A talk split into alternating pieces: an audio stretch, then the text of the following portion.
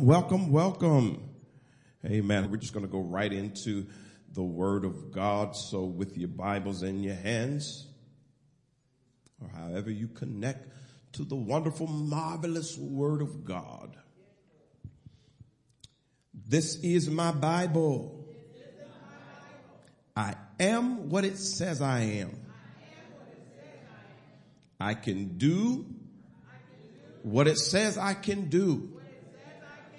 I will have what it says I will have. I'm a part of Deliverance Temple where we love by living our vision every day. We connect with our creator continually.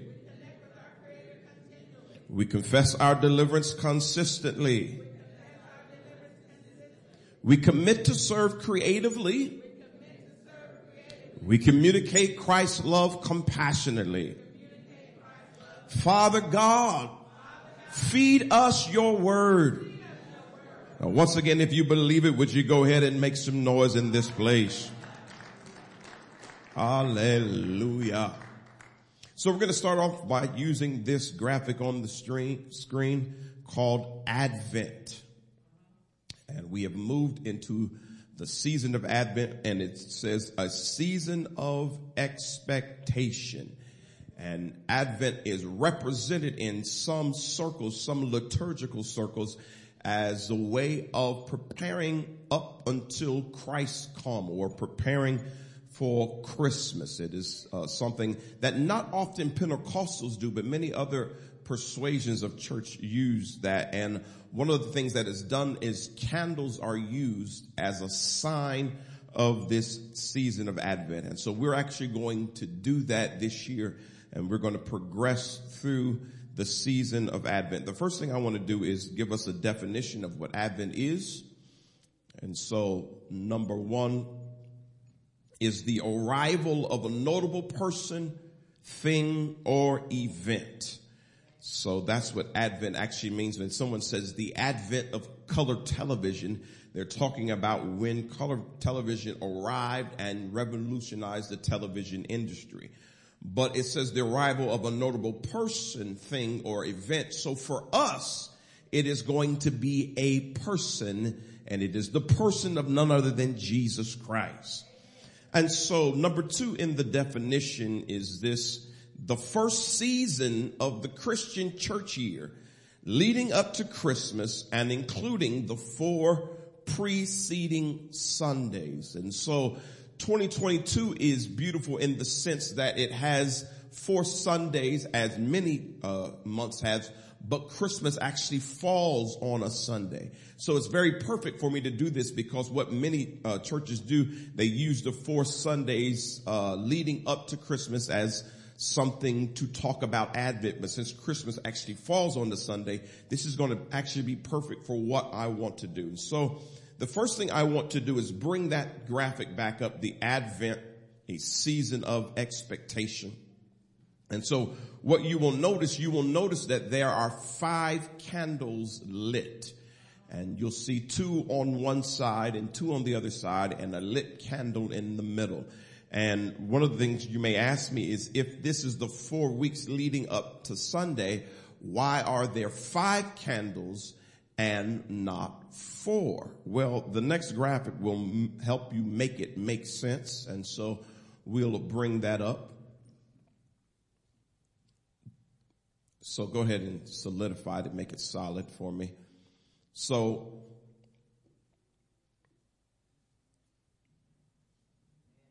give it a minute and see if you can make it solid. There we go. So the middle candle represents none other than Christ. God with us. Emmanuel, God with us. And so really Christmas is not about gifts and giving, even though that is beautiful. It's really about the advent of God with us.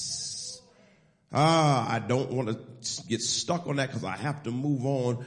But that is the gospel message that God with us.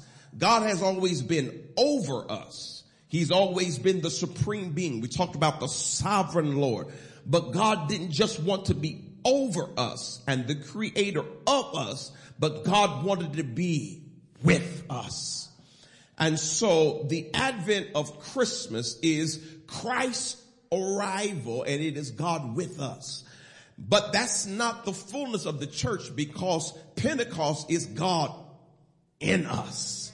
So I'm grateful that God is with us and then in us. And when you have God with us and in us, then you're able to quote this scripture, if God be for you, who can be against you? And so this season means a lot of things and there's nothing wrong with being caught up in the season and family and the holiday and nothing wrong with enjoying those things. Some people used to think that you cannot celebrate it and celebrate God. I believe you can do both, but don't forget it means God with us. And so that's what the middle candle represents. And so now we're going to go to what the first candle represents. And this is where we're going to teach from today, but I will show you what all the candles represent. So let's bring up the first one. The first one is hope, the season of Advent. And what you will see is that you will only see one candle lit and it is the lighting of hope because before God was with us, all they had was hope because it was a prophetic uh, proclamation that he is going to come, but he had not come. So all they had was hope. And so that's where we're going to teach from today, but I want to give you what all the candles represents because every week we're going to be going to a different candle. And so would you put up the, what the second candle represents? And so now you see two candles lit. The first candle is hope. The far, for, for me, we're looking at it, the far right is hope and then the far left is peace. The season of Advent. So we have hope and we have peace. I won't talk about peace this week. I'll talk about that next week. And so then the third week is the joy. And so the other candle is joy. It starts with hope, then peace and joy. But once you light one candle, you don't turn that candle out. You keep that candle going. And then the last candle is love. And so when we come on Christmas Day, we will be talking about love, which is so apropos for this church because we are living our vision every day. So that's where we're going to go. And so that lets you know what's going to be happening. That's a preview. And so we're in the season of Advent, but let's start with today's title. And today's title is simply this, I hope. I hope. You know, in this season, you, you hear hi ho, hi ho. Hi, it's off to whatever we go. But I hear, I hope, I hope, I hope, I hope, I hope. And when I say I hope, I'm saying in the, in the idea of not what it's often used for. Often I hope is used somewhat negatively. Is your son ever gonna act right? Shoot, I hope. You ever gonna find a man? I hope. That's not the type of hope I'm talking about. I'm talking about a confident, I hope. My, my hope is in the Lord. And it seems like if I don't do it every Sunday, I do it every other Sunday. I always come back to quoting this song that my hope is built on nothing less. Oh, but Jesus' blood and righteousness. Not everything goes right in my life. When I leave here, not everything is right, but what keeps me moving forward is I got a hope.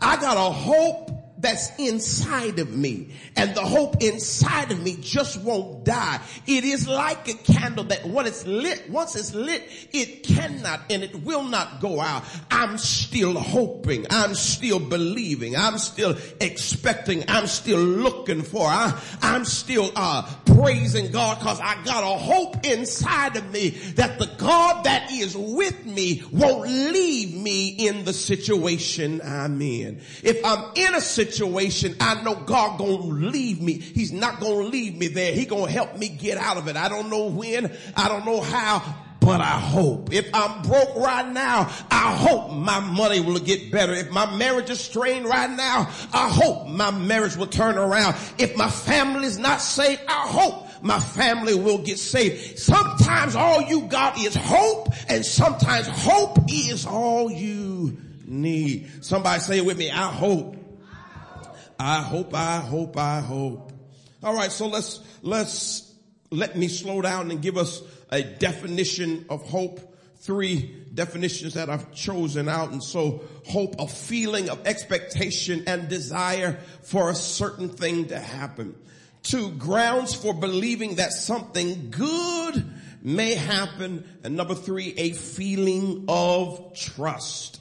And so let's give us some hope synonyms. So optimism, expectation, expectancy, ambition. Let me talk to you ambitious people. Don't let anybody put your ambition in a box. Sometimes your ambition is a sign of your hope. And I'm, you can keep the definitions up there, but I'm just going to say this. Some of y'all who are believing to get married, you go and you go to those wedding venues and you go to the wedding expo and go and look at stuff and people laughing at you because you ain't got no man in sight, but you ambitious that one day I'm walking down somebody's aisle. So I'm hoping just in case. I'm ambitious just in case. I'm expecting just in case. I keep picking up house books. Even though I'm in an apartment, I keep looking at house books because there's something in me that lets me know this is not the level I'm going to stay on forever.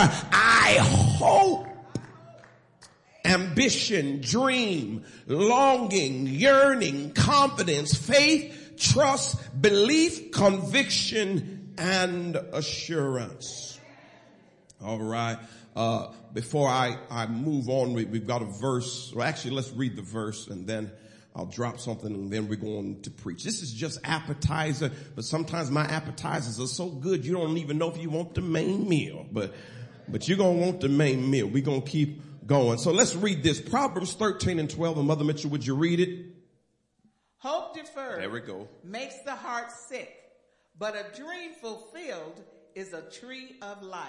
Hope deferred makes the heart sick. In other words, if you're always hoping but never seeing, it actually makes you sick. Ooh, you ever told somebody you make me sick? It's because you're hoping for something from them that they're not producing and it's actually biblical. Sometimes the person who's made me the sickest is me. I'm tired of me. You ever got tired of yourself? Tired of your mess? I, I hope I get my act together. But hope deferred makes the heart sick, but a dream fulfilled is a tree of life. And if we know anything about the tree of life, God talks about him being the tree of life. So it's in God's DNA to make your dreams come true. Now first he has to deal with you so you won't dream outlandish things. But once he gets to you and gets your dreams in order with his will, it is in his DNA to make whatever you're dreaming come to reality. Cause if he doesn't, what happens is you become sick from the inside out. And I don't want to be sick no more. I want to see some stuff in my life. I don't want to wait till I get to heaven. I want to see some stuff now. I need some loved ones saved this year. I, I need some stuff to turn around this year. I need some debt cancellation this year. I need my depression to lift this year. I need my anxiety to subside this year. I, I need something to happen. So God, do what only you can do. I'm going to dream it, but I need you to do it. But what I'm going to add, I'm going to add some hope in the process. So going back to what I said I was going to say before we read the verse, one of the things that I started doing, I decided that I would dress and think and imagine on the level I want to be, not necessarily the level I currently am. And so I think where I want to go. I don't think where I am. I dress where I want to go. I don't dress where I am. I, I vacation where I want to go. Well, well, well, pastor, that, that don't make sense because if you can't afford where you want to go, how do you vacation where you want to go if you can't afford where you want to go? I get as close as possible to what I really want. If I can't see the ocean, I'm gonna go to Chicago and be beside Lake Michigan. I'm gonna do something as close as possible because I'm dreaming where I wanna go. If I can't afford Lake Michigan, I'll drive to the Muncie Reservoir and look at, at the water. I will, I will hope where I wanna go. And when you do that, nobody can rob you of your joy. No, the reservoir is not the ocean, but it's my best thing, so I'm going to enjoy it while I can. I'm hoping on the level where I want to be. Stop living on the level that you are and living on the level that you want to be. So that means you got to start dreaming. You got to dream again. You, you, you, you got to imagine again. We're coming up on a new year. Go ahead and pull out a, a, a blank sheet of paper or blank cardboard and start a vision board and start believing because hope deferred will make the heart sick. And I'm tired of being sick. I'm sick of being sick. I need some stuff to happen in my life and God only you can do it. Let me talk to the online folk. You got to start believing and hoping and trusting that only God can do what he said he can do. The Republicans can't do it. The Democrats can't do it. Marijuana can't do it. Sex can't do it. Only God can do it. So get your hope up. Somebody say get your hope up. Get your hope up. Mm-hmm. I hope. All right, so now we need to go to Psalms 33. And this is where we will preach the rest of the message. This is the, the meat of the message. So first thing we're going to do, we're going to put points up and then we'll read the scriptures. So here's the first point. Because I hope, I praise. It's second nature to me. You so radical. Why you so loud when they praise? Why, why you stick your hands up? Because I hope I praise. It's second nature to me. I actually can't stop my praise because my praise is based on my hope. And since I'm still hoping, I'm always praising. So maybe it don't take all that for you, but it takes all that for me. I got to stick my hands up. I, I got to say hallelujah. I can't stop it in, if I try because I hope I praise. Second nature to me. It's part of the extension of who I am. And so let's read Psalms 33 1. Let the godly sing for joy to the Lord. It is fitting for the pure to praise him. Some of you may recognize it in the King James Version. It says this, it says it, it praise is commonly for the upright. In other words, it is who you are. It's so much who I am. I don't just praise God. If I, I'll even praise you when it's necessary. Oh, you look good today. Oh, you smell good today. Oh, I like your car. It's something about the praiser. A praiser is also an encourager. A praiser can't be a hater at the same time. If you a hater, you're not really a praiser because a praiser, all he knows how to do and all she knows how to do is praise. And if you always got a sour disposition, it's something wrong with your hope because when your hope is up, your praise will be up. You'll go to the grocery store and be so nice. Thank you for ringing up my stuff and thank you for this and thank you for that and happy holidays. I wish the attitude people had in December, they have all the way back in May. Uh, I have a disposition that is nice, but when you are praiser, you easy to get along with. Some of y'all, some of y'all crazy. the reason why I say y'all crazy you go to a church that right now is without musicians and you still get your praise on. You don't need a tambourine. You don't need an organ. You don't need a drum. You don't need Tasha Cobbs to walk down the aisle the moment that I wake. When I think of the goodness of Jesus and all he's done for me, my soul cries out, hallelujah. I thank God for saving me. My hope is up. I praise because I hope. And we won't be without musicians forever. But when they come, they won't have to drive the praise. We already know how to praise. We, I praise when I get on the parking lot. I praise when I'm in the shower. I praise wherever I am because I believe the God that I serve and my hope is in the Lord. Let's look at verse two.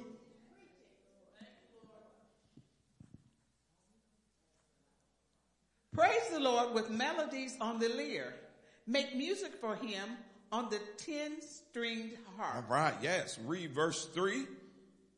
Sing a new song of praise to him.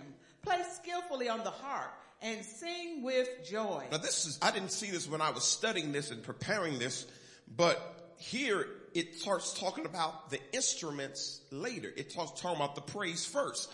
So maybe we're right in order. We're praising now, but in 2023, we're going to have some musicians in 2023. I declare, I don't know where they're coming from. I don't know what got to happen, but we got to praise first. Music later. And actually, I heard Sister uh, Ruth actually pray for it just at the opening prayer. So we were right in line. Thank you, God, but we don't need them to praise. We're going to praise you right now. But thank you because they on the way. Somebody somehow then got irritated and started looking up Muncie. Don't know nothing about Muncie. And somehow they're making the plans to come here and they're going to find this place and they're going to help us go to another level. All right. Let's, let's put point number two.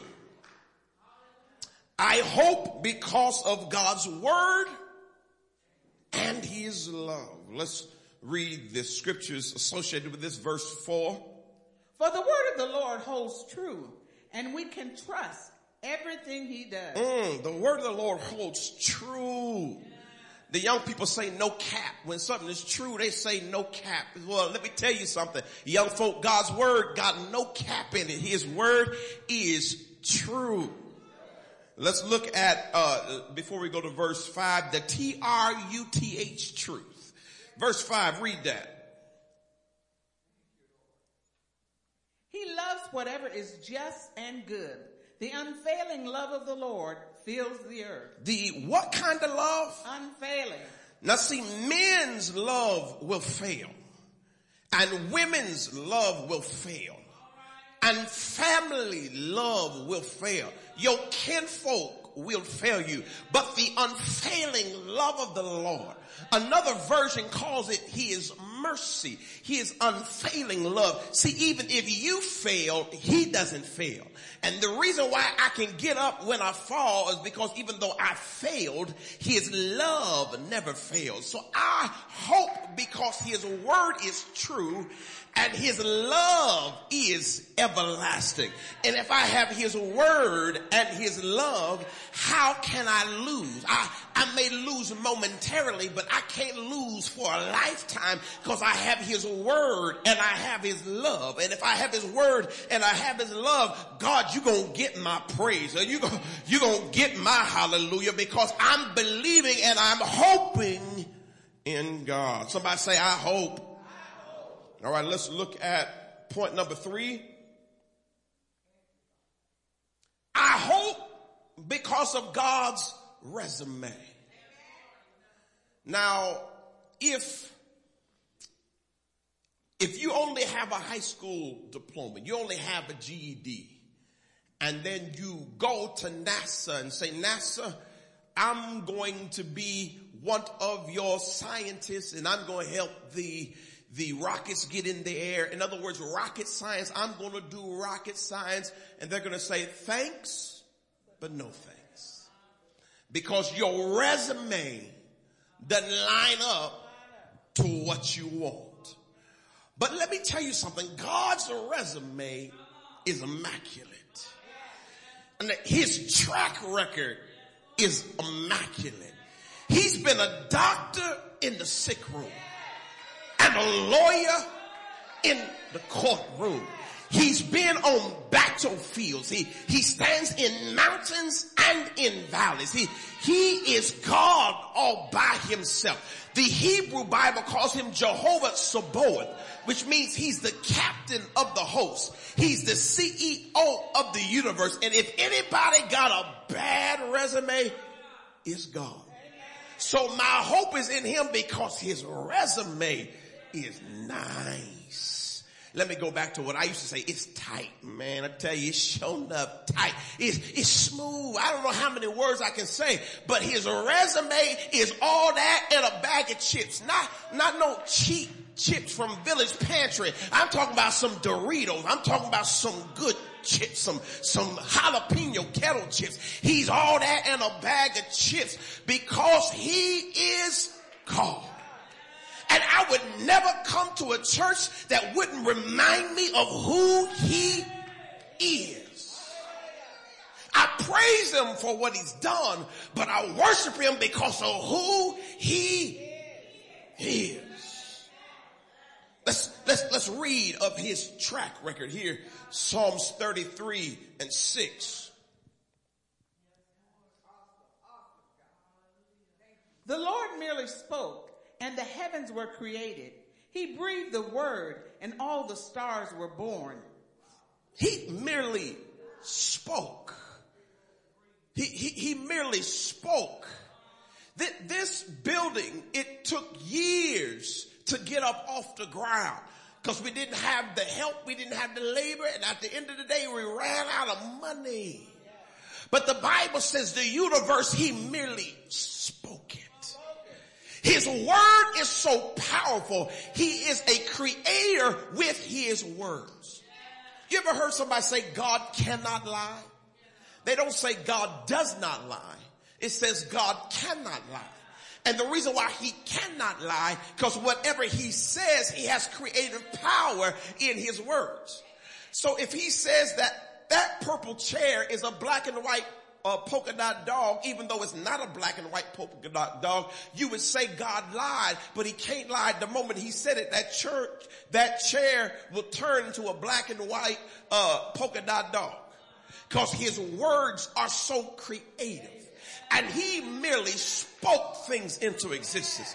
And what I want you to hope about, if he can speak things into existence, he can speak over your life. And the word of God over your life will not fail. So shall my word be that goeth forth out of my mouth. It shall not return to me void, but it shall accomplish that which I please. It shall prosper in the thing where I send it. That's Isaiah 55 and 11. And if you back up to 55, 10, it says, as the rain cometh down from heaven and as the snow comes down and waters the earth and it does not return, so shall my word be. When it rains, the rain doesn't come halfway down and then go back up in the cloud. Once the cloud releases the rain, the, because of the gravitational pull, the rain only has one thing to do is come down. Well, when God speaks a word over your life, I don't care what demon is holding you back, it's got to come down. Cause his word is immaculate. He can just speak a word. Somebody say, speak a word. Remember Donnie McClurkin said, speak to my heart, Holy Spirit. Give me a word that will bring new life. So speak a word, God. Let's continue to read. Verse 7. Mm. He assigned the sea its boundaries and locked the oceans in vast reservoirs. So in other words, whenever things are happening really horrible in the sea, like what we call a tsunami. And the hurricane waters cause the seas to come and hit the earth. It causes things to usually be torn apart. But here's the thing about it is that only happens every now and then. Because when God spoke them into existence, He gave the ocean and the sea its boundary. You can only come so far. The only way the sea can jump out of the sea and hit land is if I allow it. And so what I need you to know, there's some stuff in your life that the devil wants to do, but he just doesn't have the ability to do it because there's a boundary line. You can't cross this line. And if you cross this line, I will mess you up. Back when we were younger and we wanted to fight, we would draw a line in the sand and say, if you cross this line, I'm going to fight. Now, if you really wasn't good at fighting, if they stepped, you would redraw the line. Cause I really don't want to fight. But let me let you know something. God is mighty in battle. He'll draw a boundary around your life. And the devil tried to get at Job and had to go back to God and say, I can't do nothing with him. You got a hedge of protection around him. And I'm here to let you know there's some boundaries around you. There's some stuff the devil just can't do. He can't mess with your family. He, he can't mess with your mind because God spoke a word. Let's go to verse 38. Let's go to 38 and 39. Let the whole world fear the Lord and let everyone stand in awe of him. Verse 9. For when he spoke, the world began. It appeared at his command. At his, everything we see appeared at his command. The, the trees, the stars, the grass, the seasons, the cycles, the sun. And what we often forget is we only see it from where we are. We are in the Milky Way galaxy on earth, but there is actually billions of galaxies. And so you don't know what Saturn is doing and what Jupiter is doing and what Venus and Mars is doing and all the other galaxies, but God spoke it all with one word. That's how bad he is. And if he can do all that, my $2.50 in my bank account, God speak over my money. Speak over my marriage. Speak over my body. Speak over my travel. Speak over everything. God, I'll humble myself to say, God, speak.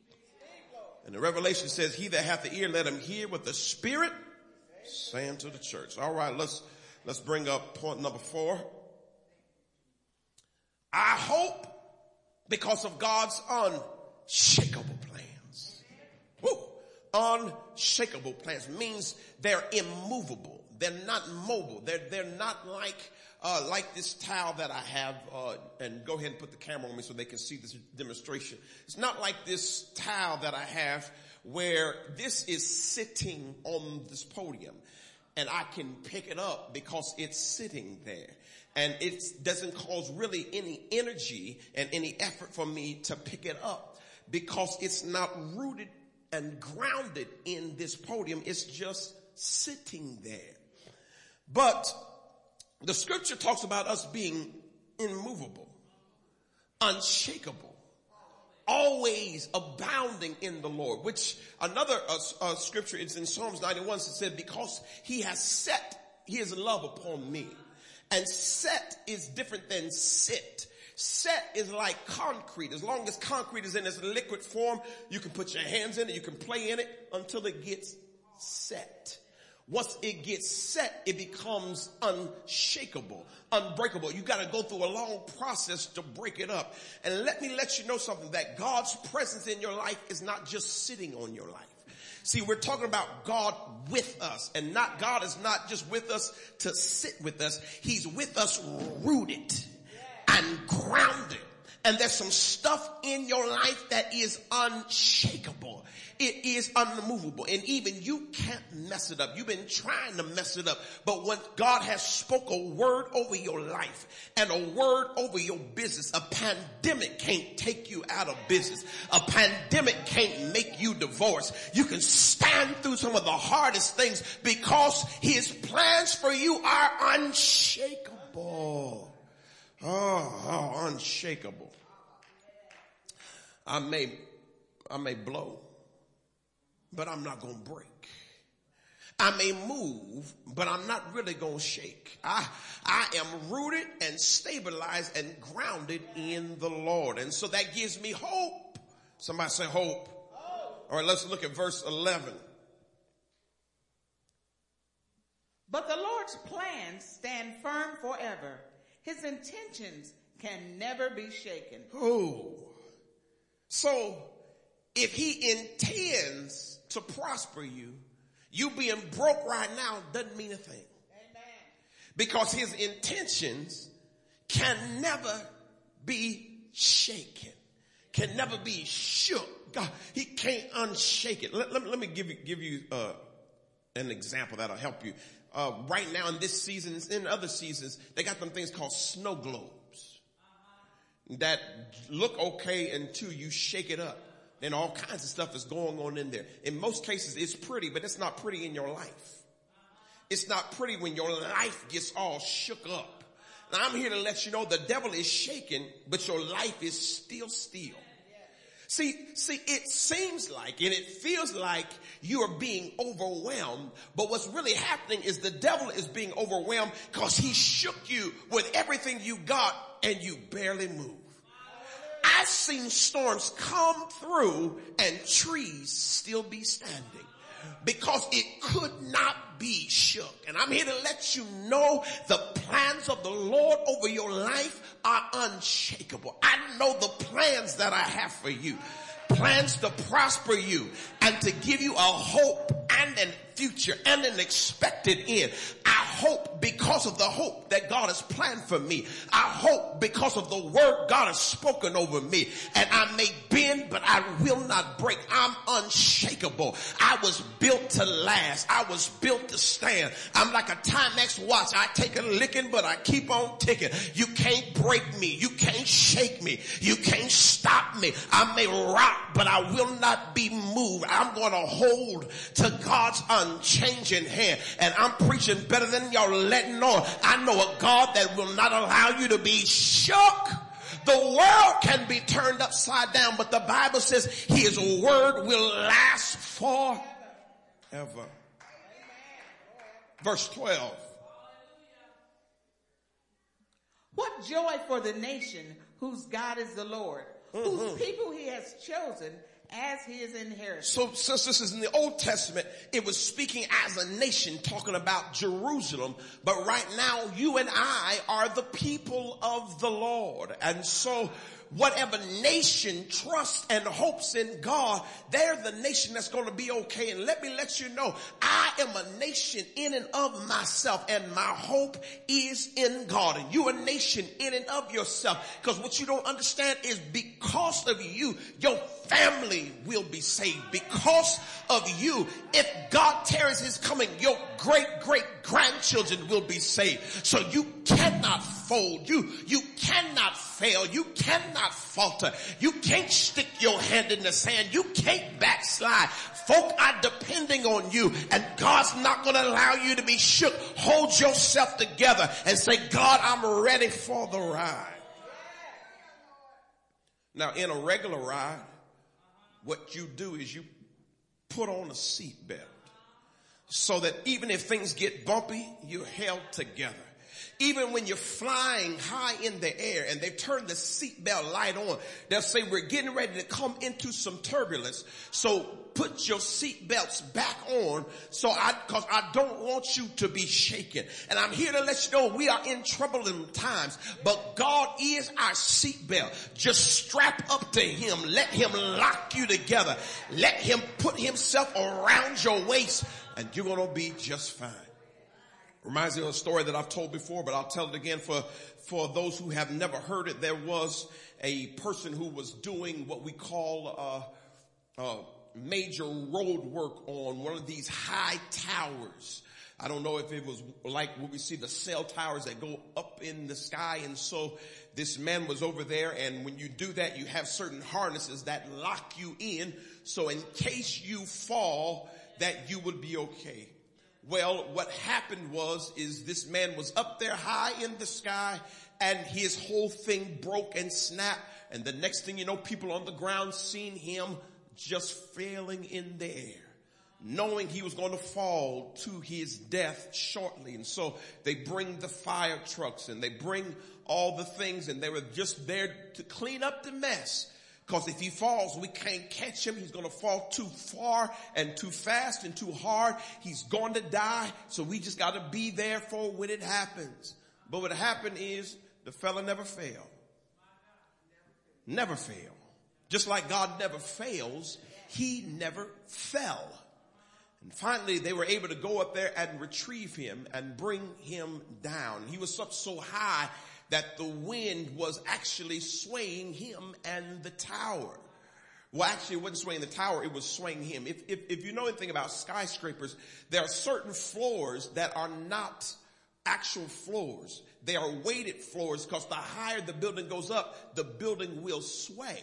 So some floors are just weighted with water and things so that it will not sway. So the tower didn't sway, but the man swayed. But anyway, they were able to get him down.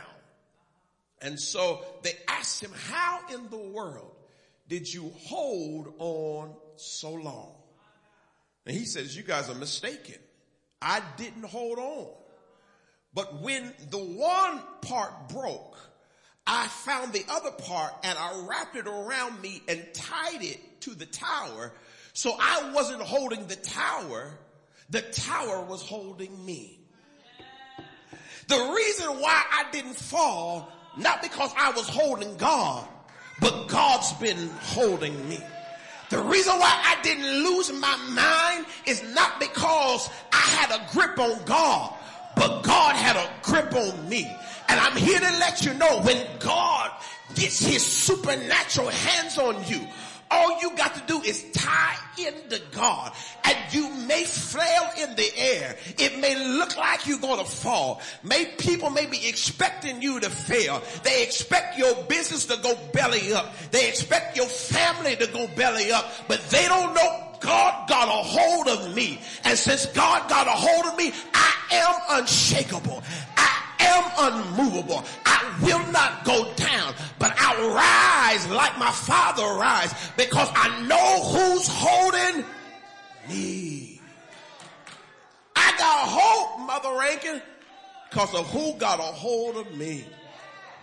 Paul said that I may apprehend the thing that apprehended me. In other words, when we as Christians, all we're trying to do is grab the very thing that grabbed us. God, if you're grabbing me, I want to grab you. Now, if me and my wife were to get on the dance floor and begin to dance and she grabs me and I just hold my hands to the side, they'd be like, either that's a man that doesn't know how to dance or that's a man that don't like the woman he dancing with. Cause if she grabs me, I ought to grab her. Well, if God is holding you, you ought to start holding God. Don't be looking all funny, acting like you don't want him touching you. Now, let me, I, I won't say who, but I got one of my sons. I won't say who because I, I, I, asked him, did they want me to use him and did he want me to use him in the message again? He's like, please stop, basically. So I won't say which one, but I got a son that don't like to be touched no more. They, you know, they growing. So I want to touch and grab on them. They moving away. I try to hug them. They moving away. They, they don't want their daddy touching them. And that's cause they're growing. But I got to the place I want my daddy touching me. Touch me, God something happened and now I know he touched me and made me whole. I'm, I'm glad you touched me. So I'm grabbing back. If you see me doing like this, I'm not touching myself. I'm grabbing the one that got a hold of me. I'm so glad that God pulled me out of my sin and grabbed my mind and held me together. And so I'm holding him cause he's holding me. All right. I got it. I got to move on. Got to move on. Let's look at point number five. Here's the, another reason why I hope. I hope because of God's watchful eyes towards his hold. I'm not going to interrupt you. I'm going to allow you to read all of these scriptures. The Lord looks down from heaven and sees the whole human race. Hold on, hold on. I, I said I won't interrupt you, but let me stop real quick. I've seen something I didn't see before. So, oh, God forgot about me. God don't be thinking about me. But the Bible says he sees the whole human race. Now, unless you some type of alien, that means that includes you. Yeah. Now, some of y'all, I, I wonder, are y'all alien? But that, but that's beside the point. You human, so he sees you. Read. From his throne he observes all who live on the earth. He made their hearts, so he understands everything they do. Mm, everything. Verse 16. The best equipped army cannot save a king, nor is great strength enough to save a warrior. Uh-huh. Verse 17. Don't count on your war horse to give you victory. For all its strength, it cannot save mm-hmm. you. Verse 18. But the Lord. Hold, hold, hold, hold on. But. Oh, that, which means it cancels out the other stuff and it joins this next phrase together. Would you read it in its entirety? But the Lord watches over those who fear him, those who rely on his unfailing love. See, if you would just stop fighting and rest in him, the Bible says he watches over those who fear him, who respect him, who rely on him, who hope in him. So guess what? He watching over me. Remember, I, I, preached a few uh, weeks ago. God is watching you. So God is watching over you. So listen, I, it's, it's no need for me doing all this worrying I've been doing. Now I do have some stuff to worry about, but I've learned that my worry doesn't change the stuff. So I might as well stop worrying and let the one who's watching over me take care of it. And sometimes the reason why he don't step in, cause we're still in there. So God, let me get out of the way and you do you and let me let you watch over me. Watch over me, Lord. Watch over me, Lord. Let, let, let me uh, th- throw this example out there. So I was reticent on us getting a dog for our home because my thoughts were what's going to happen is my children are not going to take care of it. I'm going to be the one taking care of it.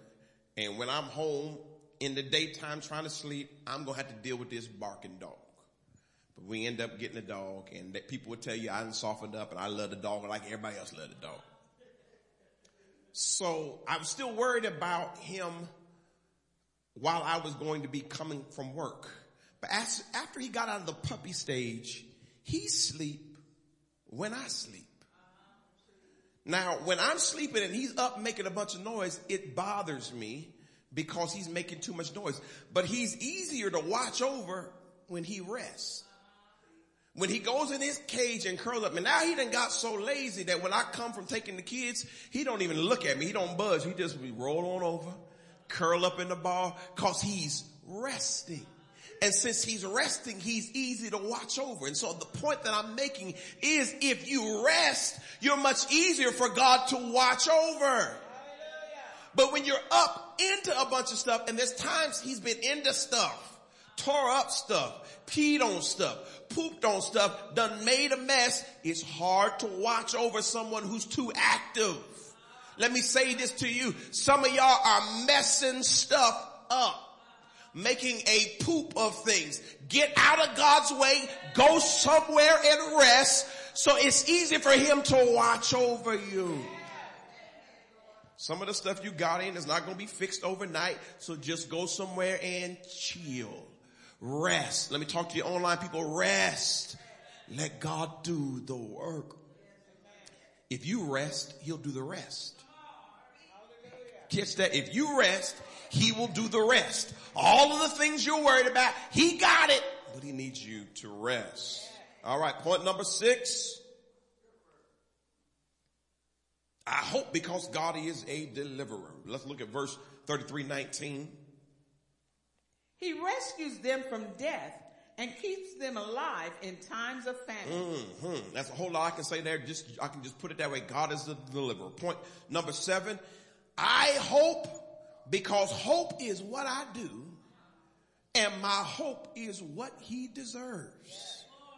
And hopefully as we've gone through this, I've proven to you he deserves it. And so now all we got to do is work on the first part. We just got to do it. I'm going to do it because it's in me to do it. I hope because hope is what I do and hope is what he deserves. Let's read these final verses. Let's Psalms 33, 20. We put our hope in the Lord he is our help and our shield. Only thing we have to do, we have to actually actively put our hope in the Lord. But he is our help and our shield. It means he's our help and he's our defender. He is our defense and our offense. All right, let's look at verse 21. In him our hearts rejoice, for we trust in his holy name. Yes. Let me, let me throw this in as we're coming to a close. I will throw this in. You have to get out of the place where your heart rejoices in everything but the Lord. When, when, when I want to get happy, I got to use some outside thing to get happy because my hope is not really in, in, God. My hope is in outside stuff. But here it says, my heart rejoices in the Lord. See, that's why when I'm not in this building, I still rejoice in the Lord. I, I could, I could listen to something and just hear something and feel something down in my spirit. I remember one, one time I was on my job and the Spirit of God hit me on my job, on my truck. And I didn't want nobody to know what was going on with me, so I pulled and backed up in a corner. And I had a time with the Lord. Now I've done this several times, but this particular time I thought I had got away with it. And then when I got into the break room, one of my friends said, next time you want to go speak in tongues, can you be a little quieter? I was like, oh, I, I didn't know you heard me, but the Spirit of God hit me so good and so strong. And you have to understand our building is loud in our building. You can't hardly hear and you have to wear earplugs, but the Spirit of God hit me so tough. I just couldn't keep silent. And somebody heard me because my hope comes from my heart. And I don't need a church to speak in tongues. I, I don't need to shout I don't need a drum to shout and an organ to shout. I shout to the Lord with the voice of triumph. Hope is in the Lord. Final verse. Let your unfailing love surround us, Lord, for our hope is in you alone. Mm, our hope is in you alone, which means I'm willing to strip everything else I'm hoping in to make sure my hope is in you alone. And God loves us so much, He will knock our other crutches down so we have no, uh, we have no hope but to hope in Him. If I lean wholly and totally, and once again I need you to put the camera on me so they can see what I'm doing. If I lean wholly and totally on this uh, podium, all of my weight is rested on this podium. If someone would grab and move this podium, I would fall and crack my head because my hope is in this podium. And the podium can be moved. But since God is unmovable, if I would rest on him, and since he can't be moved, I can't fall as long as I'm resting in him. My hope is in you alone, God. Somebody say, I hope. All right, let's rise to our feet. We're going to go right into our communion. And would you bring me a communion cup? I forgot to get one. All right. Can someone bring Mother Mitchell one? She's got an extra one, all right. And if you don't have one, please get one of those online. This is your time to grab your elements. Let's look at 1 Corinthians 11, 23.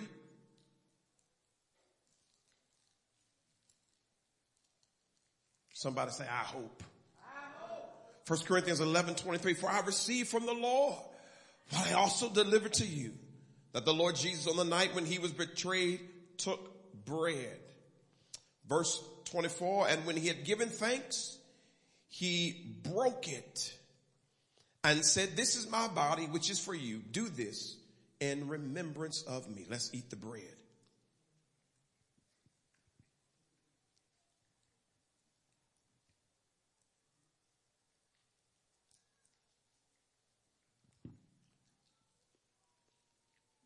Verse 25.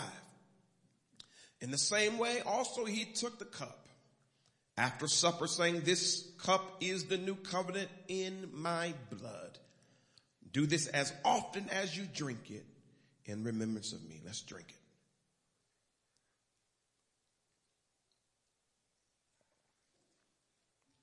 Verse 26. For as often as you eat this bread and drink the cup, you proclaim the Lord's death until he comes which means we are saying our hope is in the cross. All right.